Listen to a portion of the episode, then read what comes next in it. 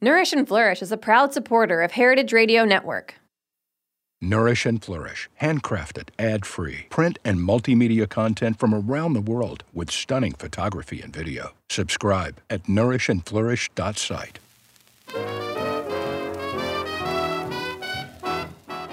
This week on Meet and Three, we're diving straight no chaser into the delicious crossover of the food and jazz worlds. And I think that sense of nostalgia is what makes it hard to do New Orleans food well because people just have these memories of these dishes. Certainly, people from New Orleans, like, you're never going to make, you know, a gumbo as good as their mother or grandmother made, right? Comfort food, you got to get your hands dirty, and the jazz is musicians. It's like it all goes together very well, you know? Check out Meet and Three, HRN's weekly food news roundup, wherever you listen to podcasts.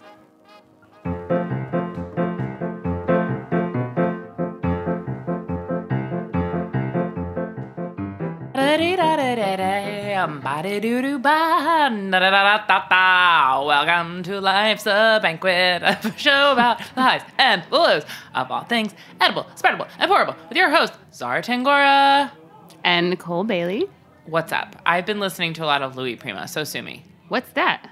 Uh, he's just a, a singer from the 60s, Italian. Oh, Um, you know, I didn't. I'm just a gigolo, and everybody knows. Uh, and then it's like, I ain't got nobody. I've heard that. you want me to keep singing the whole song? Nope. I should stop there before we get Yes. sued. Okay, great. Uh, I like that the lyrics are "I'm just a gigolo and everybody knows." Uh-huh. I mean, it's hard to hide it when you're a gigolo. You just got so much swagger. You're at the police. so- Swinging a big dick. Yeah, that's right. The police know. It's fine because they're men. corruption. Yeah. Oh, right. It I goes- see. yeah. Right. It's a, it's a man of ill repute, but nobody cares. Wow. SAT word. Ill repute. We get to two words. How was your Thanksgiving? It was good. I had two Thanksgivings, one on Wednesday, one on Thursday. Which did you prefer? Um, I liked both. They're both they're both different. One was very small. One was in Manhattan, Whoa. if you can believe that. Um, that one had two different kinds of sweet potatoes. Oh, what kinds? Um, just roasted ones, Mm-hmm. regular, and then mashed with you know the one that tastes like basically like dessert. Marshmallows? Like- no, I had like pecan crumble on top. Ooh. Which one did you prefer? I like both. I got both. God damn it, you're so even keeled. Pick a favorite. And then the other one was more like, like at this one, it was like, um, not very many people. There's a kid. Nobody was drinking. They're Mm. like, we have four bottles of wine, and you have to drink them all. And I was like, mm, uh, did you do it? no. Okay. And then uh, the other one was like 17 people. And like everyone Oh. was drinking a ton of wine, and it was a ton of food, and just like hanging out. There was pimento cheese. Mm-hmm. Everybody's America's favorite cheese. There was pickled shrimp, which obviously isn't my bag, but sounds cute. Oh, that sounds good. You know, I don't think I've ever had a pic- pickled shrimp. The concept sounds good, but I the texture of shrimp is what I don't like. Yeah, you don't like lobster then either. No, I don't. what about a cock sandwich? That's pretty much the same texture, I think, as a pickled shrimp. Oh, you mean like a chicken sandwich? Yes, I do mean a chicken sandwich. Thank you. This has been another episode of Life's Banquet. We're going to light the studio on fire. Well, that sounds fun. Pickled shrimp, any turkey up in this bitch? Yeah, but I don't care about the turkey. Yeah, I know you. You don't like care about it eating. You don't like it to eat a meat it off of, off of the bone. Just another song from that guy. yes, that's Louis Prima's other hit. You don't like it to eat of the meat off of the bone. and everybody knows. Everybody knows, and nobody likes me. well, that sounds nice. Uh, tell me about your Thanksgiving. There was lots of Instagram photos of like, oh my god, I had to cook so much food from you. Yes. Well, I did because my mother's best friend, now it's time for you to feel bad, is in the hospital because she just got her pancreas removed. Oh, right, you told me that. Yes. So I had to cook all of the food by myself. I cooked everything by myself and it was actually quite exhausting. The food was delicious. We did a Middle Eastern vibey. Right. Um, Which everyone knows if they listen to the last episode. so- Correct, all our loyal listeners.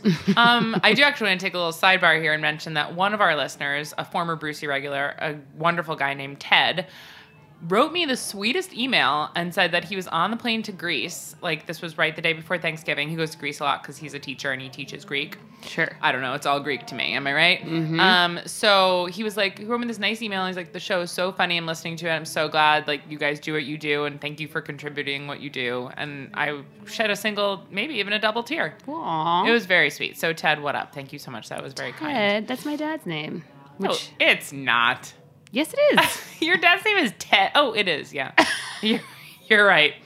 Don't accuse me, I'm man, sorry. madam. I'm sorry. I didn't seem right for a second. Ted Bailey. yes. close to Ted Bundy. That's how I remember it's correct because I remember making the same joke before. my Thanksgiving was fine. It was okay. Sure. It was like le- it was lovely in many ways because I'm very close with my family, my aunts and uncles Mm-hmm. and cousins, and I love them, and we always have a good time. And then I think just the culmination of stress this year made it like a little strange, you know. Totally. My mom had to be at the hospital a lot. Like we didn't get to do our normal thing. The thing about like cooking so much for Thanksgiving that makes it fun is like when you get to do it with your family members and you fight about how you're cutting the carrots and then you Sure. drink wine together and it's it's like creates memories. So doing it by myself felt a little bit more like work. That being said, the end result of getting to spend time with my family was quite nice. Great. Yeah. I made some sweet potatoes that had halva and cardamom butter on them and that was quite delicious. It sounds great. It really was. It was good. Like Halva. cardamom's having a moment again. It is. It's having it's having a debut. I mean, it just it's probably because it's winter and it's in all the wintry drinks. It's true. People are like, have you heard about it? This just in from the wires of the Associated Press. Cardamom is weird. What is it? It's kind of floral. It's is it nutmeg? Who knows? So No. I'm so I'm very excited about our topic today. Me too. Um, our topic today is chefs who kill. Or as you Or, thought, I'd say texted Zara, um, chefs who have kilts. chefs who have killed or chefs who have killed. All our Scottish chefs out there, please call us. Mm-hmm. Um, so yeah, this is a comedy podcast, so we're not going to get too deep into the psychology of the masochism related to the chef's industry, why certain types of people might be attracted to that kind of role, Hmm. how the sort of violent behavior is perpetuated and just allowed to exist. We're not going to touch on any of that stuff. We're just going to talk Totally. about chefs who kill and joke around about it and Yes. never bring up any serious stuff. Are you nervous being with me in the studio knowing that I'm a chef who has the potential to kill, hasn't killed, and won't kill, but could? Well, and- here's the thing, Sarah. It occurred to me as I was re- researching this today that um, most chefs, I would say, unless you're a vegetarian chef, you do kill as part of your That's job. true. Animals. I was talking about this with uh, somebody yesterday. He's reading that new book from that woman Caitlin Doherty that uh, Ask a Mortician, and Oh, yeah, she yeah, yeah. talks a lot about like you know embalming and doing all these like really wild things what we perceive as wild to bodies. Um, and I was like, well, for me, like I have skinned the all of the skin off a pig's face before. yeah, And- you've broken down a pig many yeah, times, and it doesn't even phase me a little bit. Um, it's like sexy to watch a chef or someone just break down an animal really quick and like easily. Sure. You know. yeah, unless you're like part of PETA, then it's not sexy at all. Sure. Then it's upsetting. Then you that's when you reach for the paint can and you pour paint on that person and the animal. Get out of here! You're blue now. I think they usually use red paint. Get out of here! You're red. Okay. Okay, so I'm gonna start off with the the worst chef who has kilt, and then move on to and not that killing is funny at all, but um, there are many other podcasts out there who make jokes about murder, so why can't we? That's Um, Okay, so this guy is a fairly recent killer, and he's just like a piece of shit. He's like an LA chef named David Viennes, V I E N S. true. Boo. Sounds too much like veins. He was the chef of a restaurant called Lomita in Los Angeles. I've never heard of it. I don't know. Mm-hmm. Me neither. Um, so this dude, like, he is just like an all around typical jerk. He got in trouble for marijuana and fled to Mexico instead of serving his time. And he's had like multiple run ins with like drug issues and the police. Um, he abused his wife. Um, He choked her. He told his friends that he wanted to kill that bitch. Um, Whoa. he um was just like a crappy dude Um, He sounds like a rapscallion. so then eventually his wife, so he's like 59, I think, or 49, I can't remember. Um, and she's like 10 years younger, so she's 39. Okay. And um, she disappears. Her name's Dawn. And um, the police can't find her. And at first, they're just kind of like, where'd you go? And then eventually, like the police, that's like a, that's how they That's question how they. people. that's how they conduct investigations. Where'd you you go? uh, where'd you go? Jeet and I were just doing Ray Romano impressions earlier in the No, studio. I Where- don't- Oh, Where'd you go? I mean, uh, Nope. Um, anyway, so uh, this guy, the police eventually were like, okay, this guy's a suspect. Um, and so they confronted him and he ran and jumped off an 80 foot cliff What? and lived. he lived. I went off a forty foot cliff and I lived. So yeah, I know. You That's know. not about you, Oh. though. Uh, oh my god, so brutal. um, he then, okay, so once they got him into custody, he basically confessed to, um, he was like, it was an an unexpected act of violence. They were in a fight. I mean, obviously, like he beats her up all the time, so that's not true. Right. Um, and essentially, he admitted to taking her body, putting it into a 55 gallon drum, and boiling it for four days. Oh my god. And then he said, I cooked her for four days. I let her cool. And then I strained out all the parts. Oh my god, like a stock. Yep, That's fucked up. I know. Um, and essentially, what happened is he he was for a while he was the police didn't know it was him, and he was sending texts from her phone to like pretend like she was still alive. Man. Um, and he finally got drunk and confessed to his daughter from a different marriage, and then she immediately went to the police and she was like, "My sucky dad killed his wife." Fuck, man. Um, also, as soon as she disappeared, immediately he started dating a 23 year old waitress. Like, From the restaurant. Just an all-around- We thought he was just like a badass. super cool guy. So typical. um, he then recounted his confession, and he said a quote that I love very much. He said, "I loved my wife. I didn't cook my wife." Uh, cool. and the judge was That's like, believable. "I don't believe you, dude. 15 years in prison. Goodbye." 15 years? Yeah, well, what can One you- 5 for boiling a human. Mm-hmm. Yep, Porque. because that's how the that's how it works. That's terrible. That's really upsetting and terrible. Well, at And- least he got convicted. I mean, that's true, but that's really of all the murder stuff that I listen to, and which is quite a bit. That is really one of the more gruesome and awful things, and it's very upsetting to know that he only got 15 years. I know, and that's why I had to lead with that. But Yeah. Now, let's switch gears, to- Please. to, the 1500s. Oh, throwback. so Back in the day. picture it. It's 1531. Uh, I'm picturing lots of smelling, stinky. Yes. Lots of amputated limbs. Sure. Um, there apparently was the title of chef back then. Who knew? Um, this guy named Richard Roos uh, was the chef to John Fisher, who is the Bishop of Rochester. Oh, Um, you know, back then the Catholic Church was really powerful. mm-hmm. Um, and so he was in charge of preparing the daily gruel for his master. Oh. So yeah, that's what they had to eat all the time. gruel. Even though What he's is the bishop. gruel? It's like porridge. Did you get like a recipe for gruel? It's porridge. Yeah. Oh, okay.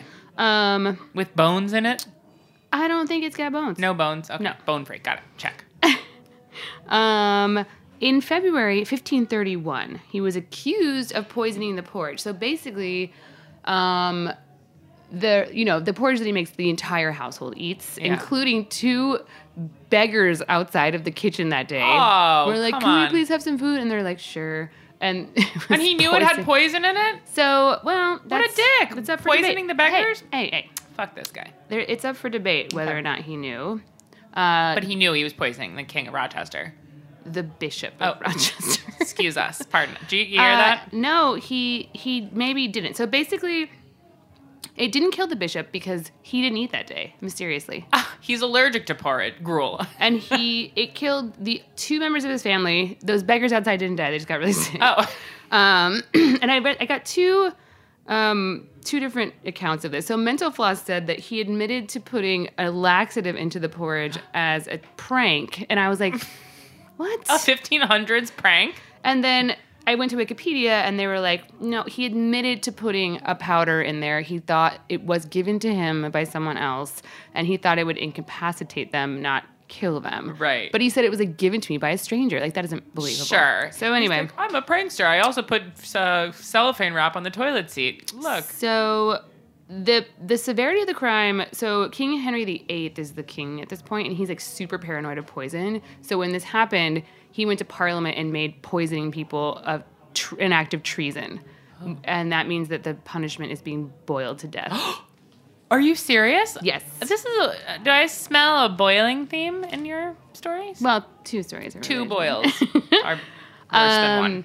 So, so that he ended up getting convicted, um, and he was boiled to death. Um, rumors have it that Henry VIII was actually the one who arranged the poisoning because the bishop had spoken out against him divorcing Catherine of Aragon to marry Anne Boleyn. Um, so, and we all know how that turned out. So, um, Yes, we all do. uh, she got beheaded. Oh, really? I didn't know. I don't know that much about history, honestly. Oh, okay. Well, Don't know much biology.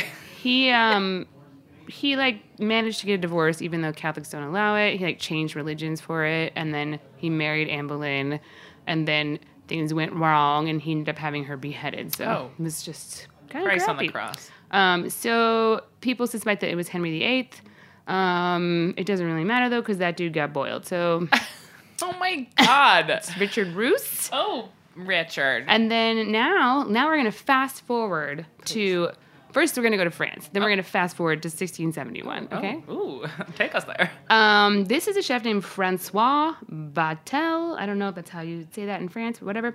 Um, this guy was like a famous-ish chef in for the time. Um, he cooked for the superintendent of finances of France at the time, which is, I guess, kind of a big deal. Um, supposedly, he created cream chantilly. Oh. Mm-hmm. Oh. Um, and that's how old that stuff is from the Wow. 1600s. Good God. Um, Who knew? I know. He was ordered. I think this is really funny. He was ordered to prepare a lavish feast for Louis the Fourteenth. Oh, I thought you were going to say Louis C.K. No, it's Okay. the 1600. Okay, got it. Um, but he couldn't take the heat. Oh, You know what I always say, Zara? If you can't take the heat, uh, take off some of your clothes. no. Get out of the kitchen. There you go. Ah, yes, that is your famous catchphrase that you made up. I made it up. Yeah, it's like my signature phrase. Uh, you just walk in everywhere. Hey guys, what's new? If you can't take the heat, get out of the kitchen. first, I say, "Is it hot enough for you?" And then. And then you go, bam, a little garlic.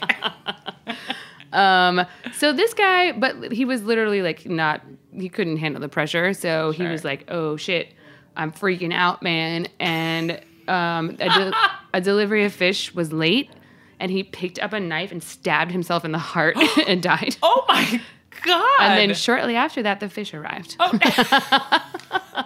man, isn't it ironic, huh? Uh huh. Okay, I have one more. Please, these are amazing. Um, this one is hilarious to me, um, and it's local. So, celebrity chef Adam Harvey, who owns Bar Salumi in Gowanus. Are you Never- familiar with that? Never heard of it. Me either. But he was on one of the chef shows, maybe Top Chef. I can't Oh. remember. Um, he, this story is so good. He decided that he wanted to go green. This is what the article said. Like he wanted to go green, so he put solar panels on his roof. And I'm like, great. Uh-huh. Cool. Um, but the, his neighbors had a seven-story tall silver maple, so it was like huge, and it blocked the sun, so the solar panels couldn't really do Oh. their thing. So this guy drilled holes in that tree and filled it with tree poison herbicide, Uh, and um, they he got caught on camera doing it and went to jail. Oh my god, for tree murder? Yeah, and they still don't know at the time of the article's writing if the tree was going to live or die. It was already starting to like half of the leaves had like fallen off of it. Oh my God. and So this is attempted killing, but he did attempt to kill a tree. Oh my god, is that also considered treason? Punishable by boiling? Let's hope so. I don't know. That's funny. Also, how crazy is it that they're like, yeah, you should get what the the capital punishment is boiling to death. That's fucking insane How for long- any century, honestly. how long does it take? I don't know. I mean, I mentioned this to you before, but whenever I hear about someone boiling, I just think about like how we get in hot tubs, which is essentially just boiling alive. Whenever you hear about someone boiling, Yes. which is almost every hour on the hour at th- this rate, 2019. it's an epidemic. It, it it is an epidemic. it's sweeping the nation. You know, kids they eat the Tide Pods, they boil themselves Mm-hmm. It's to like Mm-hmm. death. cardamom, really. It is. It, it's trending. You put cardamom in the pot if you really want to boil yourself. Hmm. A bath is, I mean, a light boil, honestly. It's like a sous vide. Gross. I, I know. If you wrap yourself in saran wrap, that is.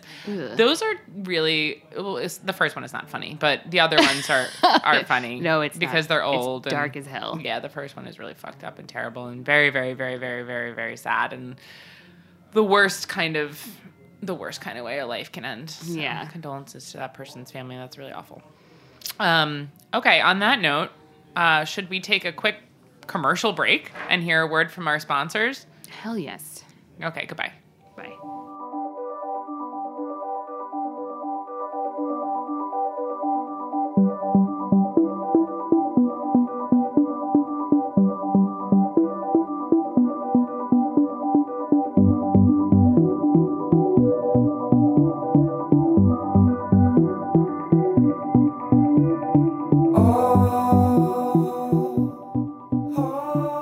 Nourish and Flourish is a handcrafted, ad free integration of print and multimedia content from around the world with stunning photography and video. Explore emerging trends in nutrition, regenerative agriculture, and travel. Nourish and Flourish. Thought provoking content and innovative links to videos allow you to view the future of food and healthy living. Join us on a journey of discovery from the soil to the stars. Subscribe today at nourishandflourish.site. First you nourish, then you flourish. Then you put some carrots in a pot, one human, and bone broth. Is this a good bone broth joke? No, not really. No. That was a fail. Do you You have one? should have been like, we, we're going back now to missed opportunities for jokes. And Yeah. I was saying that Zara should have been like, it's trending like bone broth. Oh yeah, that's like when you think of a great insult for someone in a fight, They're and you're gone, like, yeah. "Well, you're fucking built like a giraffe," and then they leave, and it's all over. I'm on a group text with my family that just seems to be never ending. I think that you should focus on the podcast. I and- would love to, but my aunt, who's so cute, my aunt Bridget, we started a group text yesterday because my uncle's birthday, and uh, I was like, I became so obsessed with it. My aunt's so cute. She named our group text the Mighty Twelve because there's twelve of us on it. It's cute. and now I keep getting Mighty Twelve texts left and right, but I like it. So please, family, stop, uh, don't stop sending them. Question, Nicole. Yes. Why is Ireland the fastest growing country in Europe? The fastest what? Growing country in Europe. Um, I don't know. Because it's always Dublin.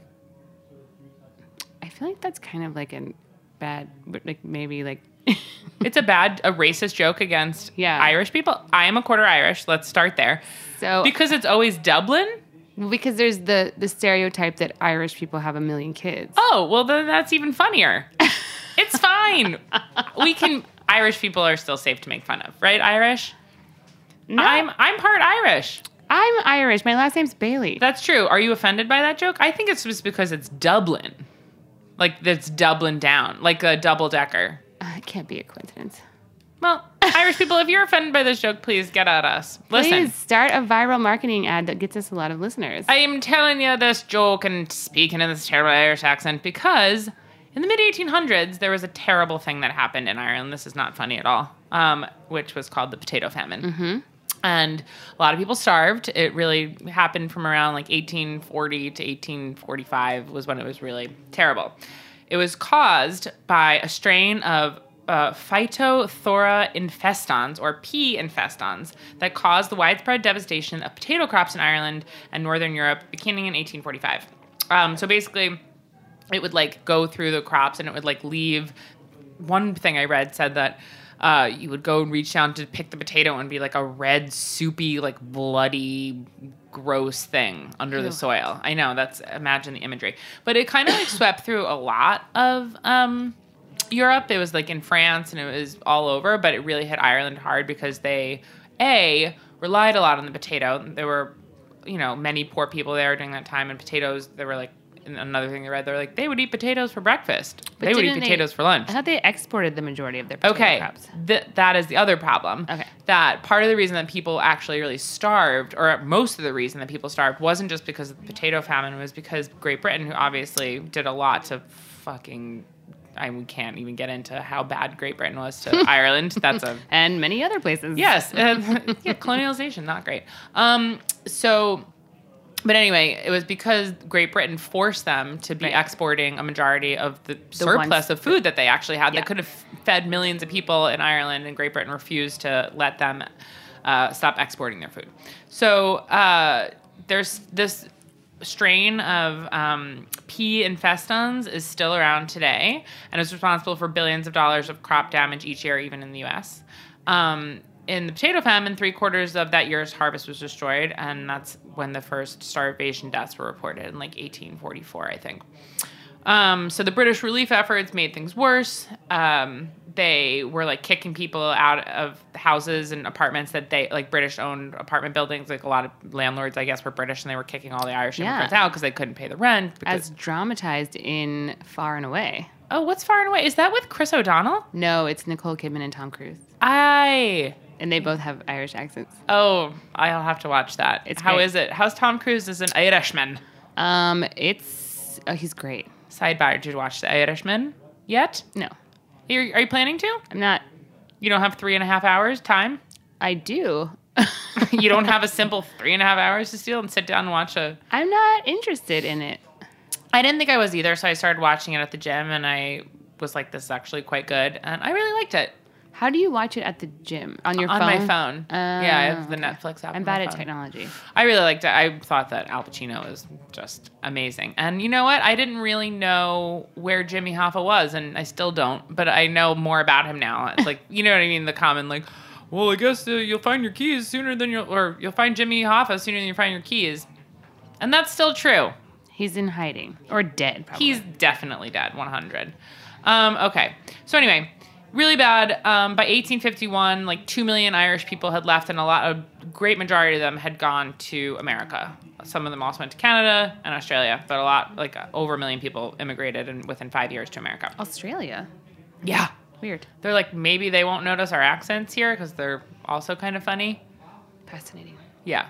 This is just a podcast episode about being really cruel to Irish Yeah. people and insensitive. Australia is also a movie that starred Nicole Kidman. Oh, that's a through line. Amazing. And another thing I started to watch at the gym the other day was The Hours, also starring Nicole Kidman. Whoa. I couldn't really stick with it though; it was a little too depressing. I was trying to get my heart rate up. Um, okay, so an, uh, one of such Irish immigrants to come over was a woman by named Mary Mallon. She was born um, in the uh, 1800s, the early 1800s, and she came over in 1869. Um, okay, now, oh no, she was born in 1869. Excuse me, I'm so sorry. And she came over a little bit after the potato famine. This is a whirlwind of facts. So anyway, I don't know anything, and uh, my glass is broke, and I have a headache, and I have to get out of here, and I'm ringing in my ear. So anyway, typhoid was something that happened amongst the communities of a lot of like poor people at the time, and unfortunately, when Irish people came over to America, they were treated terribly, and a lot of them were poor, and they were persecuted because of their religious beliefs. There wasn't a lot of Catholics over here; everyone was Christian. Uh, they were like many immigrants who come to this country really unfairly persecuted and ridiculed and had their faces rubbed in the in the Yeah, dirt as and- dramatized in the gangs of New York. That's a good Scorsese movie. I love that movie. I gotta watch that one again. Daniel Day Lewis, huh? What a, what an actor! Commitment to the role. oh my. Um. So anyway, a lot of slums full of Irish immigrants and other types of people who didn't have money and a lot of disease, unfortunately, at the time Mm-hmm. because modern medicine wasn't really involved. So now we're talking like right at the turn of the century. It's like 1905 at this time. Um, and Mary Mallon is in her like late mid 30s. Um, so typhoid was Her one, sexual prime. In her, she was peaking, and it was unfortunate because, as we'll come to find out, she was a silent carrier of typhoid fever. What? You spoiled your own story. I know. So typhoid is a disease which, after looking up the um, symptoms, I'm realizing that I have because they are headache, fatigue, muscle aches, sweating, dry cough, loss of appetite, abdominal pain. Now, I don't have a rash, diarrhea, or constipation. Sometimes an extremely distended abdomen after maybe a day of eating a lot of bread. And then this is how I know I have it. You become delirious and you lie motionless and exhausted with your eyes half closed. which I So- frankly do all the time. If someone is taking an, a, like a half snooze nap, like wa- watching football, or something- Typhoid! Typhoid! You just point at them and yell typhoid. Huh. Yeah, and don't go near their butt because that's how you get it. Do people still have typhoid? Do we get vaccinated Yes. for that when we're little babies? I don't know, but there's fewer than 20,000 cases per year in the US. does it kill people? It, Still? it can. I think even in its height, the death rate was like maybe 3 in 10 or something like Oh, that. okay. So it's not always Great. deadly, but it definitely can be. Few. Yeah. Um, okay, so the spread of the epidemic was related to drinking water contaminated with the excrements of patients that had typhoid fever. So, Yuck. disgusting. so if you want to skip typhoid fever, don't drink your friend's poop who might have it. Although in that time, it was a little bit harder not to drink your friend's poop. Yeah. uh, Um, Or your family's poop, more likely. yeah, so it was called Salmonella typhi. And Salmonella was named after, this is a fun fact, was actually named after a guy named Daniel Elmer Salmon. I don't know if he was a salmon or if he was just from a line of salmon fishermen. But his last name was Salmon. He may or may not have been a fish. He was an American pathologist, and that's where salmonella came from. I found, I found that fascinating. Um, He's like, I will name it salmonella. ah, my disease! My disease! Wait, why isn't it salmonella then? I don't know. Why isn't it? s- Yeah, salmonella. But you don't say salmon. You Big say- salmon You say didn't- salmon. I say salmon. I say salmon rushdie, and I say salmon's for dinner. I say salmon. That's what's for dinner. Oh, I misunderstood you. So Salman Rushdie discovered. yes, yes, exactly, Makes perfect sense now. exactly. Um, okay, so here's where things start to get really troubling. So Mary Mallon uh, took up a job as a cook as soon as she could kind of work in her 20s and 30s. Um, she was to cook for a family named uh, the Warrens. The patriarch was Charles Henry Warren, and he was a very wealthy New York banker. So in 1906, they go to the summer home of Charles Henry Warren. I think he was a banker for the Vanderbilts, too. So he was like a big time banker. And they went to their home in Oyster Bay, which coincidentally, I went to middle school and elementary school at a private school in Oyster Bay. She she. It sounds very shishi. It, the school was quite shishi, very Gatsby. It was like in this old, you know, mansion.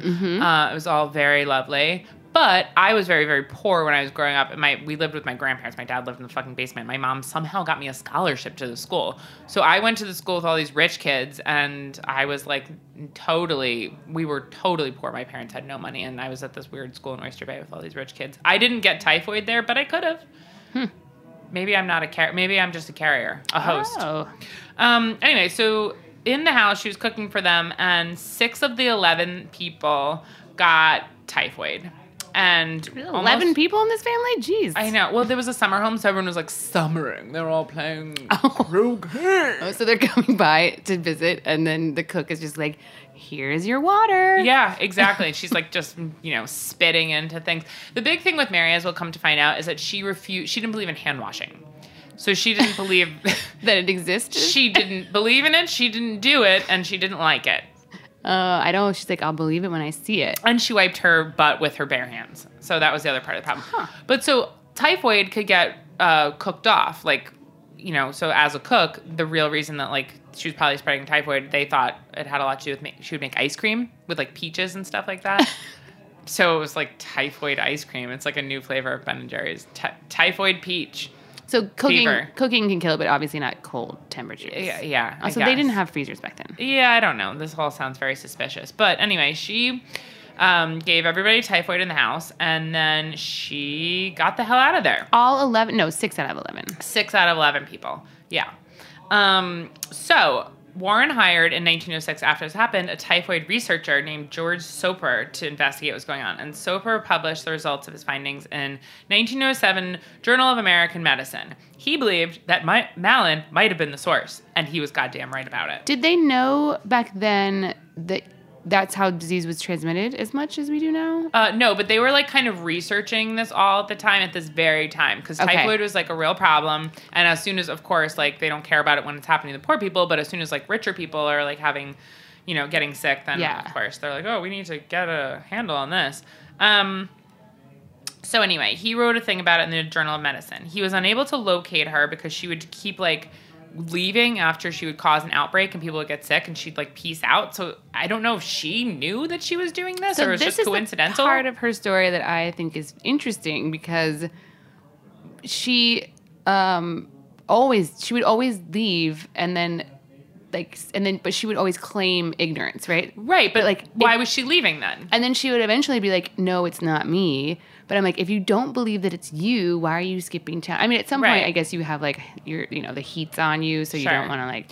And part of the reason that I wanted to start this story talking about the potato famine and Irish immigration to America is because there's, you know, that's a hard life. That's like a real hard life to have that in Ireland. It's a hard life to come to America and be treated that way. And so I think that a lot of folks, very reasonably so, as with a lot of immigrants around that time, and, you know, uh, developed kind of a hardened exterior and certainly didn't want to be the focus of any kind of like more scrutiny or Right. any more, you know what I mean? So it makes perfect sense that she would be like, not me, I'm not doing anything. I'm just trying to get by in this world, wipe my hand, my butt with my bare hands, make ice cream, and that's it. Leave me alone. Can I "Oh, live? I stick by my beliefs. I refuse to wash my hands. She wouldn't And- wash her hands. She was very obstinate. But again, like, you know, it's just a certain mentality that seems to make sense in conjunction with the way that, like, she was raised and what was going on at the time with the Irish people who were being persecuted in this country for Mm-hmm. just plainly being immigrants and wanting a better life.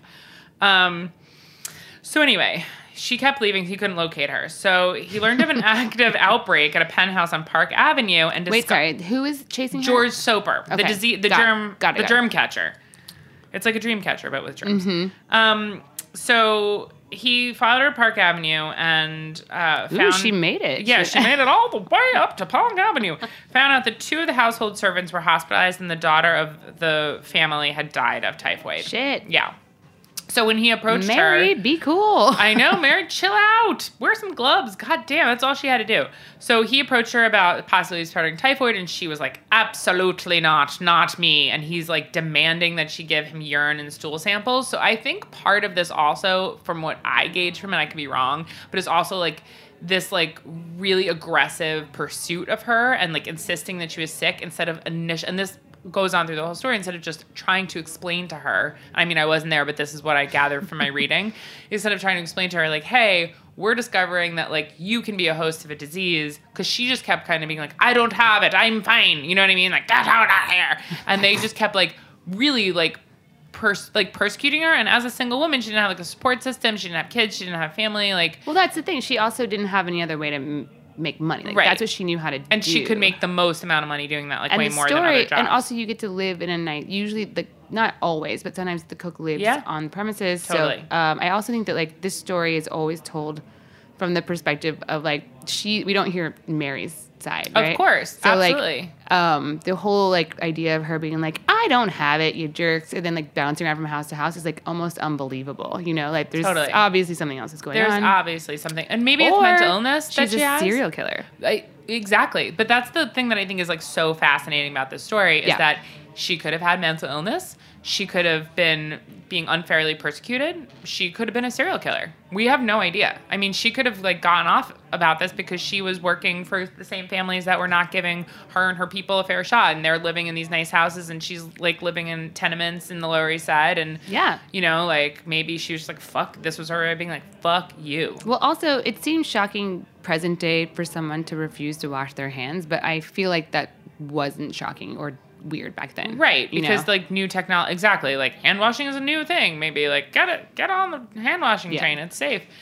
um, I mean, people used to put their mouths up to the water fountain and like suck out of it with no, their that's just lips. Like, that's just like an episode of Parks and Rec. no, it's real. It happened. I did the I did the invention of the water fountain on our water episode. People like used to suck out of it. There's an episode of Parks and Rec which is set in Indiana, and they have a problem in their town because everyone doesn't know how to use a water fountain. They put Uh-uh. their mouths directly onto the faucet, so everyone's getting sick. Yeah, from it's disgusting. using it. I water fountains honestly in general are just still gross. I'm like, does, doesn't the like water from your mouth drip back on where the water comes out? I drink out of public water fountains.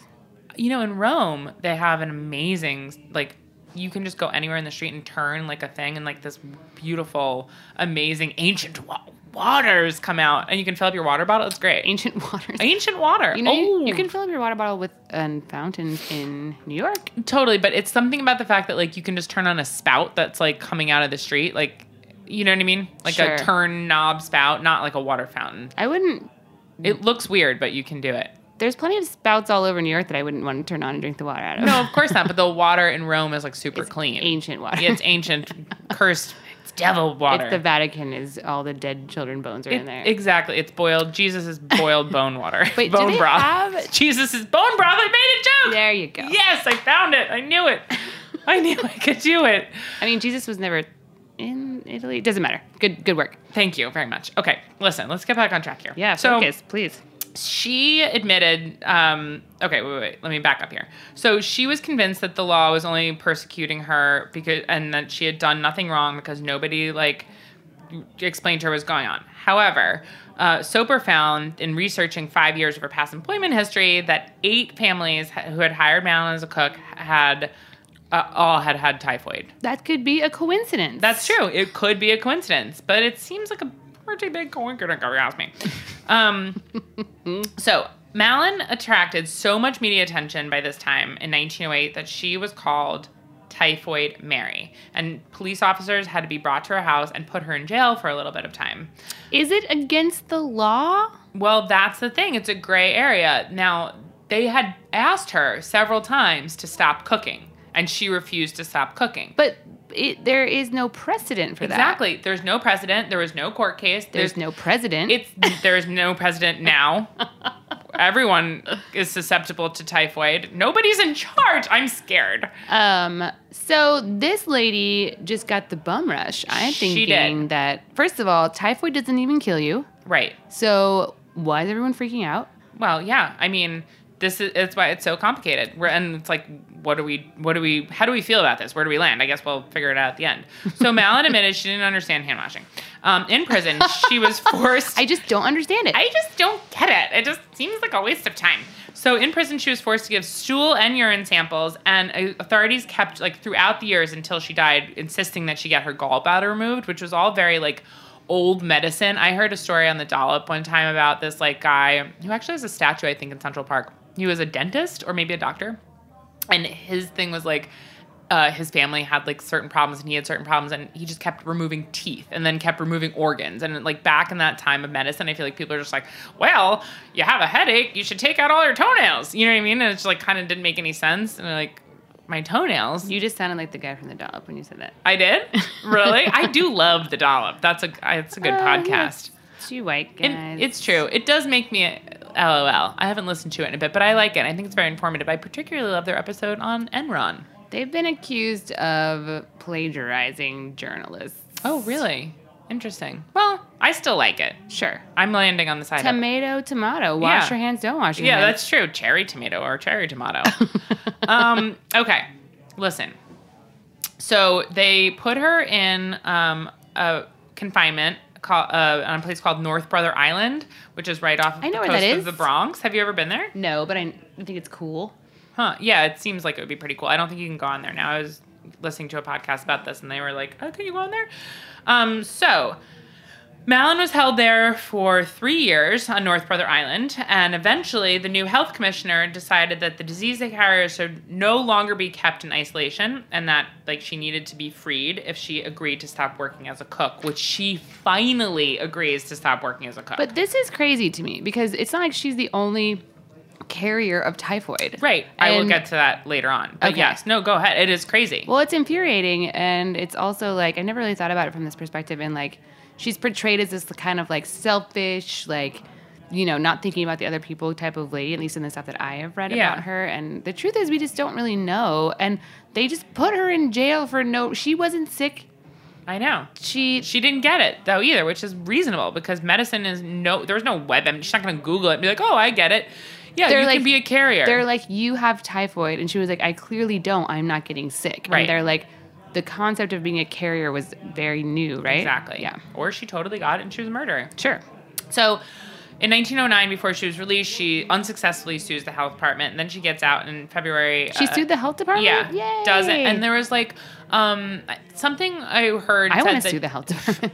Dude, me too. Do you remember the health department came into Brucey one time? I, d- I had a million. I mean, one time they came into Brucey. They came in a million times, but one time, that Once a they- year. they came in. I remember the inspector like doing something that was like so silly, being like giving us. I don't remember what it was, but it was something silly, and I was like. Um, this is just like really unfair. And they're like, I'm sorry, ma'am, I work for the city. And I was like, God damn it, I work for the city. I work for the city. And I had a, my own Daniel Day Lewis moment. They drug you out of there and put you in Yeah. Brother North Brother yeah, I- Island. that's why I spent the past five years on North Brother Island. there was another time. Never mind. Should I tell the story about the black rice? There was another time I don't know what the story where they is. found a, like a mouse poop. Now, for anyone who ever ate at Bruce, I want to calm your fears to know that every single restaurant in New York City at one time or another has a mouse, and we had like a mouse. It wasn't like an infestation or anything. They found a mouse poop behind the refrigerator in the depths of nowhere, not near any food, and so I was like. And the violation for that is like two dollars. So I picked it up and I was like, "That's black rice," and they're like, "That's not black rice," and I was like, "It's black rice. I'll eat it." And I went to go put it in my mouth and eat it, and they smacked it out of my hand. They go, "Ma'am, do not eat that mouse poop." and I would, I would have eaten it, and it was not black rice, and I would have probably gotten typhoid. no, Um, so maybe. she agrees to stop cooking and she said that she'll change her occupation and she goes to work as a laundress for a while, um, and then Where she washes her hands constantly. yeah, exactly. Which is the perfect job for her, but I guess it didn't pay as much money, and she just didn't like it. She Darn was it. meant to, you know, Her dream is to cook for the people of the world. Exactly. She was a, you know, she wanted to prepare gruel for the King of Spain or whatever that guy is. um, Yep. I, I was listening. Uh, so anyway, she then uh, there was a cook at Sloan Maternity in Manhattan, and uh, three months later, 25 people, doctors and nurses and staff, got typhoid. Two of them died. Dang. And she had been hired because she changed her name to Mary Brown. Um, and then they found out uh, that it was her, and she was confined for the remainder of her entire life. What? Yeah, to North Brother Island. And um, she was eventually allowed to work as a technician in the island's laboratory, washing bottles. I mean, I guess they're like, you can do something where you're constantly washing your hands, and that's it. Um, Christmas morning, 1932, a man came to deliver something to Mary on the floor of her bungalow and found her that she had been paralyzed by a stroke. Sorry, she has a bungalow. I, yeah, where she Um, lived with a fox terrier. So she just she gets to have. an- She's not like in prison. She's just like quarantined. Yeah, she's quarantined to a lonely, like Grey Gardens type island, which I don't know, maybe doesn't sound so bad with only a fox terrier. Did the fox terrier get typhoid? I think that they're immune to typhoid. they must be. She spent the next six years at Riverside Hospital and died November of 1938.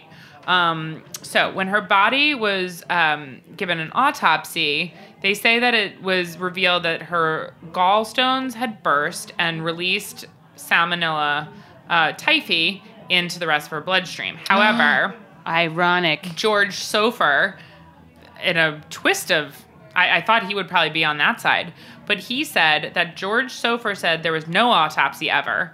And the whole thing about the gallbladder and the gallstones bursting was conspiracy to calm public opinion after her death to make it seem like it really was in her gallbladder and that she wasn't, you know what I mean? That she didn't just die. They wanted to like confirm that she really was this like monstrous, sick disease spreader. Weird. I mean, that is like poetic justice. so- I know. Which so rarely happens in the world. So it was probably a lie. You're right. It's interesting. So her body was cremated. Her ashes were buried at St. Raymond Cemetery in the Bronx. I would like to go visit her at some point.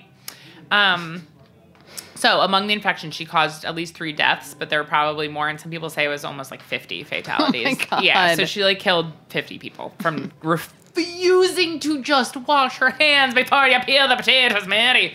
Way. I'm a quarter Irish. Don't Uh-huh. forget that. I can't. Um, okay. So, other healthy typhoid carriers in the 20th century include uh, Tony Labella, an Italian immigrant, presumed to have caused over 100 cases with five deaths, um, and an Adirondack guide dubbed Typhoid John. They should have gone together.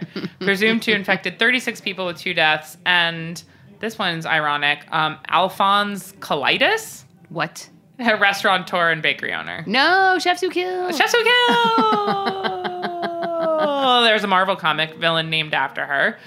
Um, Really? yes. And so a lot of the like later stuff that I have written down here is really just about what we were talking about about people, um, you know, debating whether the ethics of the entire thing about whether or not it was really fair to keep her in captivity. It's a was really not. weird case. It, it definitely is not. However, I will say, if people are getting sick and she refuses to stop doing this thing that is getting people sick, there's a plethora of other options out there. Uh, perhaps it would have been on the responsibility of the government and local government in New York City to say, hey, actually, here's another job you can do that will pay you exactly. I don't know. It- Both side, it is on her side though. It's like if there's even the possibility that you're making people sick and die, like why not just do any other job? You know what I mean? Sure. But I do. I'm on her side for sure. I'm just thinking of all the patient zeros out there. I know. Like the patient zero AIDS guy. Right. Yeah, you wouldn't like quar- yeah. And so apparently now like there's a lot of um people who have been volunteering in uh, West Africa with Ebola victims and they get like quarantined against their will for like a really long time. Um so yeah, it's uh, an archetype in bioethics literature. A scholars debate when the government is justified in depriving someone of his or her freedom for the greater good. It's very weird. It's like a weird gray area in law and it kind of like I don't know, toes the line of um, your own personal responsibility versus, and like that's giving people a lot of credit versus, you know, public Yeah. safe safety. It's weird. I don't really know. I what just to feel think like about we do so little else for the greater good generally with laws and all that. it. That's that very true. This is obviously people getting sick is something very clearly seen. Right. So, but I just, it feels, I don't know. I agree. I I, feel conflicted. feel conflicted too. And what we can act- talk about it in the next episode of Chefs Who Kill. I know because we're doing a two-parter. Just wait for next week. Um, one thing that I want to say about it is that that really bothers me is that surely if it was just and there was thousands of people getting typhoid in the slums and in the tenements of New York City downtown and nobody was poking around to say well who's cooking for these people or what's going on here maybe we should put that person in jail it was only because she was getting you know rich families sick that anyone bothered to even find a patient zero really and let alone put them in jail Mm. Sure. and I'm, there was obviously other carriers and you know they're not going in there and saying oh look how many thousands of people in the in you know this poor commu- immigrant community are getting sick they clearly did not care about that Well, that's of course right. Like, there's probably tons of other typhoid Stacy's out there, but uh, typhoid stacy traditional Irish name of Stacy. i'm Uh, gonna name my first child typhoid stacy Um, yeah, that it's it's yeah, it's all like that. I mean, it's an interesting thing to talk about. If this was a different podcast, I would love to just like debate about the, you know, agency versus public good and all that stuff. Totally. But um, you know, we don't have time for that. So that's true we don't even have time really this week for a chef recommends or a top three although Um, well, also we couldn't really. yeah like Uh. chef you're- recommends. Oh no, we, we chef recommends like best way to kill. No, it doesn't sound right. it doesn't read well on air. I guess, you know, Breton asked me this question one time, which maybe is more fitting. Um, if you had to be cooked yourself, what method would you use? A, a braise, a, a boil. Oh no. Still doesn't sound good after the story we heard earlier. it's not as funny anymore. That's such a sad, terrible thing. Uh. Okay, okay. How about this? Sure. If Go ahead. I'm sure it's going to be fucked up. Let's hear it. no, um, listen, this is a comedy thing that That's we're doing true. here, Go ahead. so let's not be too down about Okay. this. So I just, I don't think being like burned and drowned are like my two least favorite ways to die. Sure. So I would want to go out like the way that they they kill the what's like that thing that's like they stab The Ortlan? no the eel like they just eel they just stab them through the Oh. but they peel them while they're still alive. Don't Oh, that's terrible. they? Okay, Yeah. So don't do that. I'd like to be like an ortlan, which they like drowned in bur- in brandy or something. Oh yeah. And they feed it like tons of food, and then they drown it in brandy, and then they, you know, you roast it and you bite right into its skull. Yeah, there's some. They're like, I was just reading about the green crabs, like that invasive species in Maine that Mm-hmm. Yeah. they're trying to like get people to eat more. Yeah. Um, as a way to like help because there's like no stopping them. Mm-hmm. Um, and That's how the world actually ends. It's not global warming.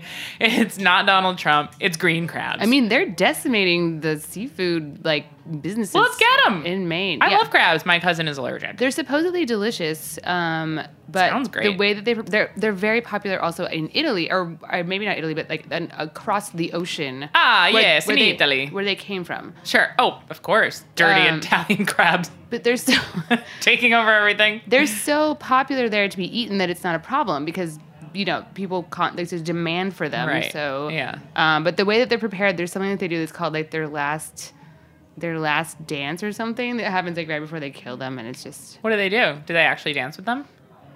yeah, they take the teeny tiny little. They're really small, They do the crab. and they're like. "La, da." No, I don't know what they. I shouldn't even start the story. I'm like, yeah, and then they do like a little dance, and then they like clobber it with the hammer. And I they don't know. step on it with their shoe. That's amazing. And they Well, do like the scene in The Little Mermaid where they chase Sebastian all around the kitchen. Oh my god, that movie is problematic, but I do love it. um, okay, well, this has been a really fun episode.